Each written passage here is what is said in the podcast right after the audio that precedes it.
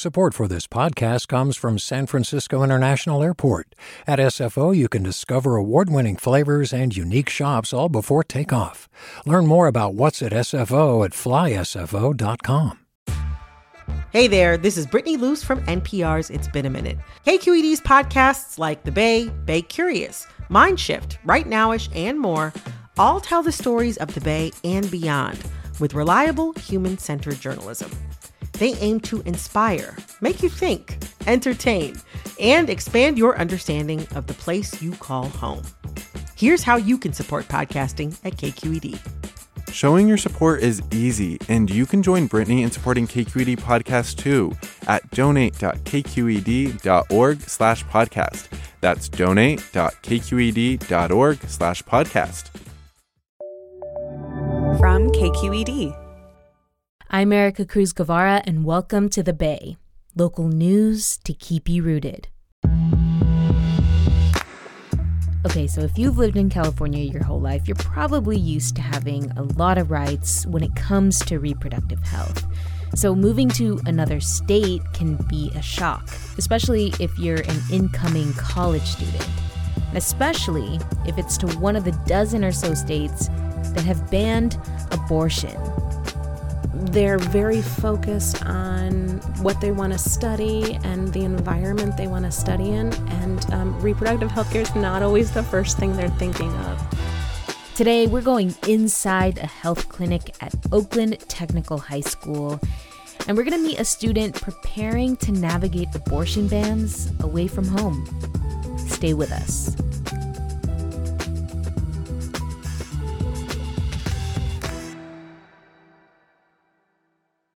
Hi, I'm Sasha Khokha, host of the California Report magazine. Every week, we bring you stories about what connects us in the giant, diverse Golden State. Because what happens in California changes the world. I love this place. We were once seen as like the place to be, California. The land of milk and honey. That's where you go to Sunshine State, but we just have challenges right now. KQED's California Report magazine. New episodes drop every Friday, wherever you get your podcasts. Hey, it's Avery Trufelman, host of Articles of Interest. And I've got to say, I've been a fan of KQED ever since I was a little kid and I would come out to San Francisco to visit my grandma. It was just what we'd always turn on every time we got in the car, every time we were making dinner and turning on the radio. It was always KQED. And then over the years, I've become a massive fan of KQED podcasts because this is local reporting at its best. These are answers to questions you've always wanted to know, interviews with exciting, unusual voices, necessary journalism, all told with love and care and artistry. And did you know that a majority of KQED's funding actually comes from members? It's just people like you and me supporting the programs they love while also getting access to cool events, behind the scenes footage, and so much more. If you want to sign up and be a part of this amazing community, visit donate.kqed.org slash podcasts to become a member today. That's podcasts with an S. Thank you for listening and thank you for your support. I met I'laysia Vital in June, right after she graduated from Oakland Technical High School.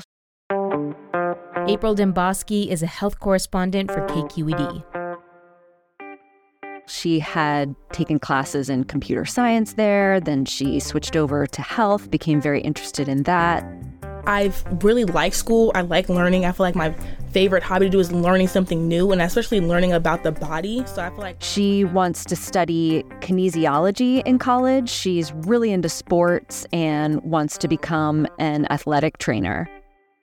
Um I plan on starting to like go from high school level sports and then doing like the high school and like the private schools, then working my way up to like minor league, and then hopefully in the future I would be working for the big like NFL. That's where I really want to go is the NFL all the way to the tippy top within like five ten years.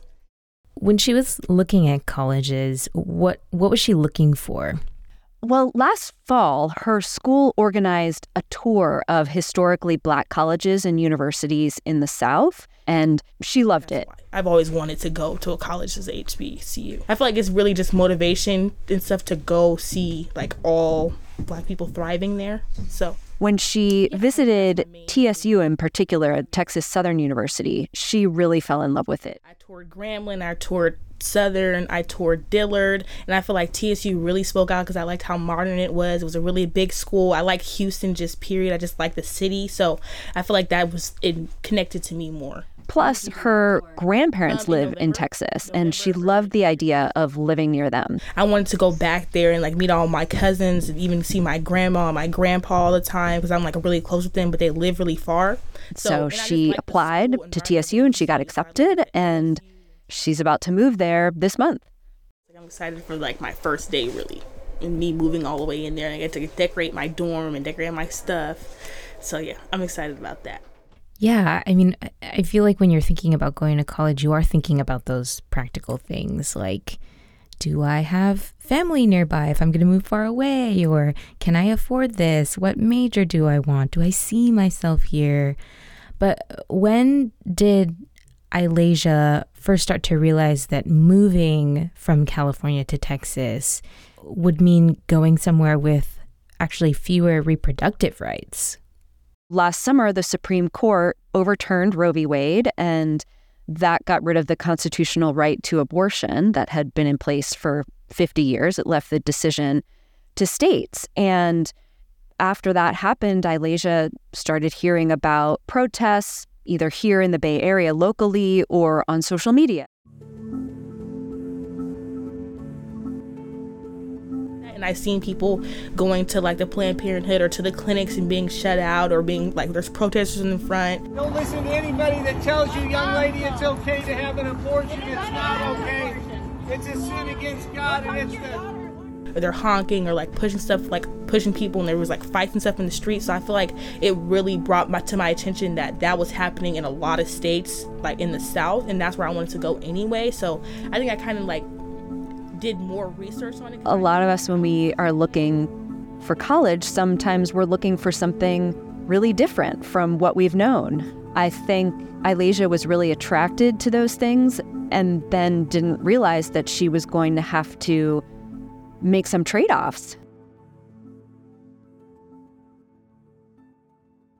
Texas is one of the first states to ban abortion after the Supreme Court decision. There are more than a dozen states that ban the procedure now and more that restrict access. And so that's what got I'laysia thinking maybe I need to prepare for this. Happening, even like I said on TikTok before, when I seen that girl on TikTok, I feel like it really like show like it was a reality check that I really need to like get on top of it before I go because I know I'm going there first and I already have a lot of resources here in my high school. So she went to the clinic at her school for something they're doing there this year called the senior send off appointment.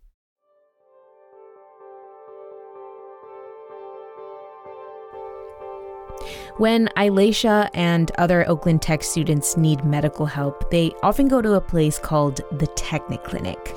It's this small purple building right on campus run by a nonprofit called La Clínica de la Raza. Students can go to the clinic between classes for everything from eye appointments to STD tests, and they don't have to tell their parents or use their insurance plan either. There are about 300 school based clinics like this one all over the state, and April was able to shadow the staff there for a day to see how they help the students. Can you introduce me to Erin Kramer and, and tell me a little bit about what she does? Erin Kramer is a nurse practitioner at the Tech Clinic. And uh, I've been working in um, adolescent medicine and school based health for about 15 years. Um, and um, at La Clinica, I. You know, when she is doing her job, she's not just thinking about the medical care she gives or solving the health mysteries that are in front of her but she's thinking really holistically about her patients. These are kids that are like on the precipice of the rest of like of a whole new world. They're about to become adults. They're learning how they're they're learning about their own bodies. They want to be autonomous. They want to be empowered.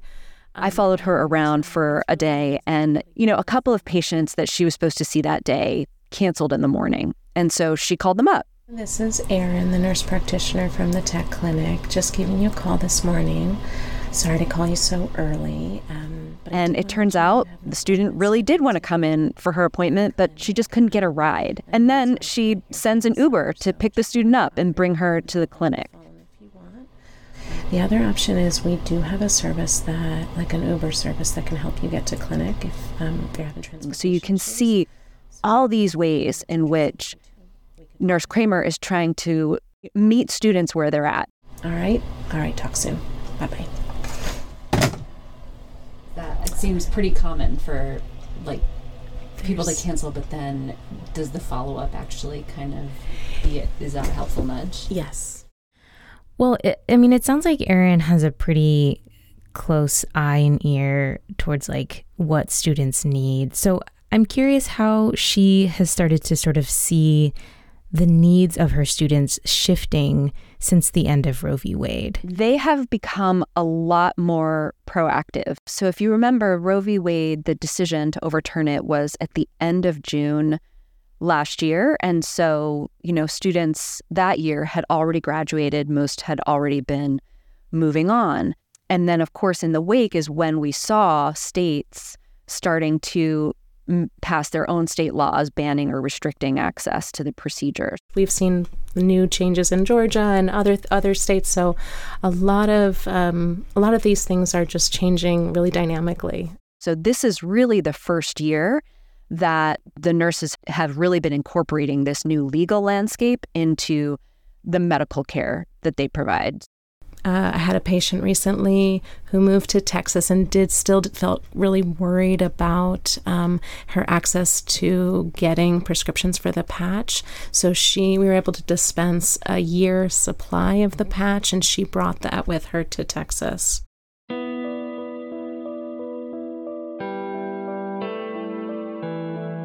And I know I'laysia is one of these patients, someone who is feeling nervous about going to Texas and, uh, you know, realizing sort of the roadblocks ahead uh, in terms of reproductive health for her.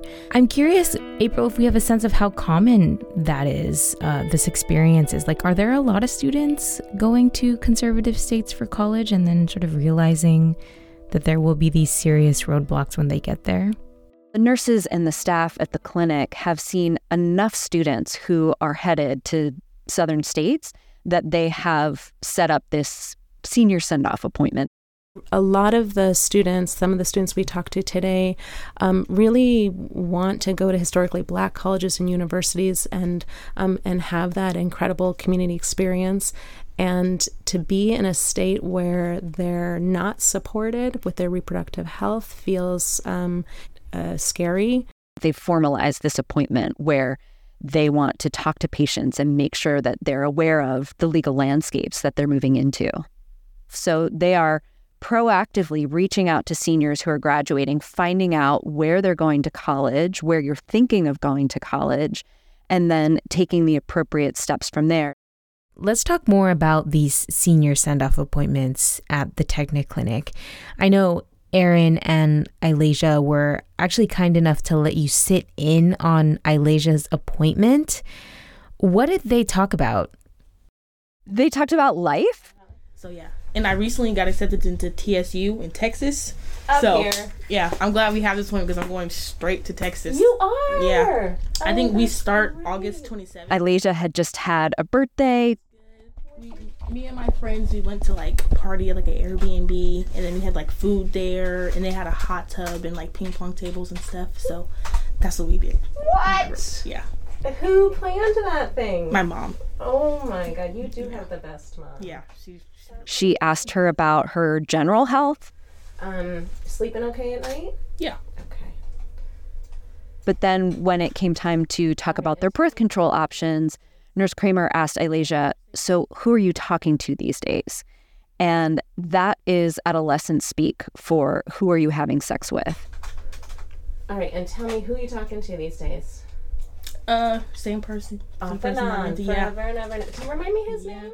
And Nurse Kramer knows that this is how teenagers talk to each other about this kind of thing. And so for her, it's a way of building trust and meeting students where they're at and hopefully having an open, honest conversation. And then they talked a lot about different birth control options.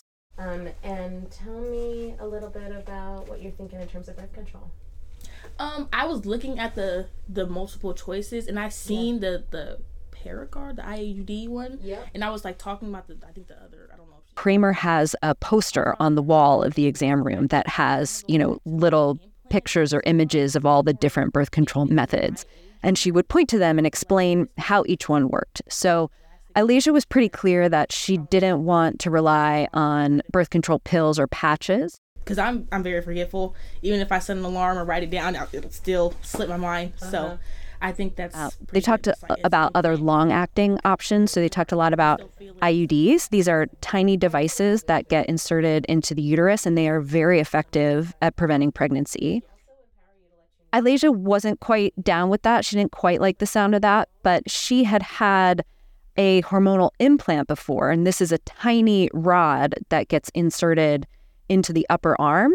And she was thinking about getting that again. I think I want to go back to the implant, the Nexplanon, because it's more, it fits in my age range, I think. And I feel like it's not like like a drastic change, but I just feel like I'd rather have something like it's permanent, but like not all the way permanent. That's in the cervix. She ultimately decided to go with the implant again, uh, which is good for up to five years. She would never have to think about it.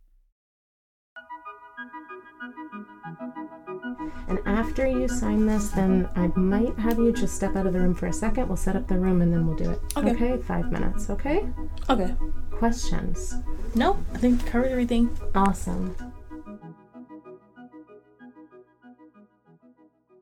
Well, April, how much can this clinic help students once they've actually left the state? Like, would I'laysia, for example, be able to like call Erin up while she's in Texas? I'laysia can certainly call Erin up, and Erin is very proactive about explaining to students we're still here. They're allowed to see their patients up until they're 21. So, anytime that I'laysia came back home to visit her parents, for example, if she was there for break or over the summer, she's more than welcome to come in to the Techniclinic and get all the range of services for free. Nurse Kramer can write prescriptions. And if I'laysia comes back and says, you know, I don't really like the implant, I want something else, Erin will work with her to come up with something else. What's less clear is we're in this very strange time right now with each state codifying different laws. People, as we now know, are, are not just going to stay in one place. And so, how these laws interact with each other when people cross state borders, there's just so many questions around that. So Nurse Kramer herself wasn't, you know, totally clear on whether she would be allowed to say write a prescription for a birth control method for I'laysia to pick up in Texas. There are just different kinds of rules ab- around healthcare providers and what they're allowed to do for people in other states. When it comes to abortion services, that's also unclear. There's lots of talk right now about someone who's a resident of Texas coming to a place like California for abortion care. The state of Texas says they have the right to sue the doctor in California who provided care to the Texas resident. California says, no, we have laws that protect doctors. So I think some of these things are, it's going to take time to see how they're all going to play out. In the end, April, I mean, going to college is supposed to be a really exciting time. Uh, what is I'laysia looking forward to the most about leaving the nest and um, also going to her dream school, Texas Southern? Yeah, I, you, like a lot of college bound teenagers, she's thinking a lot about how she's going to decorate her dorm room. Her twin sister is coming with her. They plan to bunk together, so they're working out what kind of color scheme they're going to go with. But I'laysia is also really excited about college things, being independent, you know, moving on her own steam, going to classes, being on her own. It's more adult than high school. Like high school is like adult, but college is really adult. You're not with your parents, especially if you like leave and go to a different school, not in your hometown. So I'm really excited for the growing up part of it. April, thank you so much for sharing your reporting with us and joining us on the show. I appreciate it.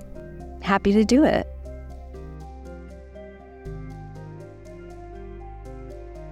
That was April Dembosky, a health correspondent for KQED. This 30 minute conversation with April was cut down and edited by producer Maria Esquinca. Alan Montecillo is our senior editor. He scored this episode and added all the tape.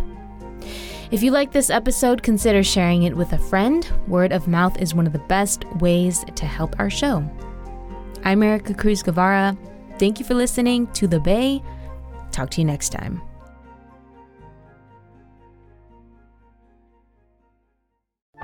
Hey, what's up? I'm Ericka Cruz Guevarra, the host of The Bay. Donations keep independent journalism alive and healthy, and you support outstanding journalism when you support KQED. So if you haven't yet, check out donate.kqed.org slash podcasts. That's donate.kqed.org slash podcasts with an S.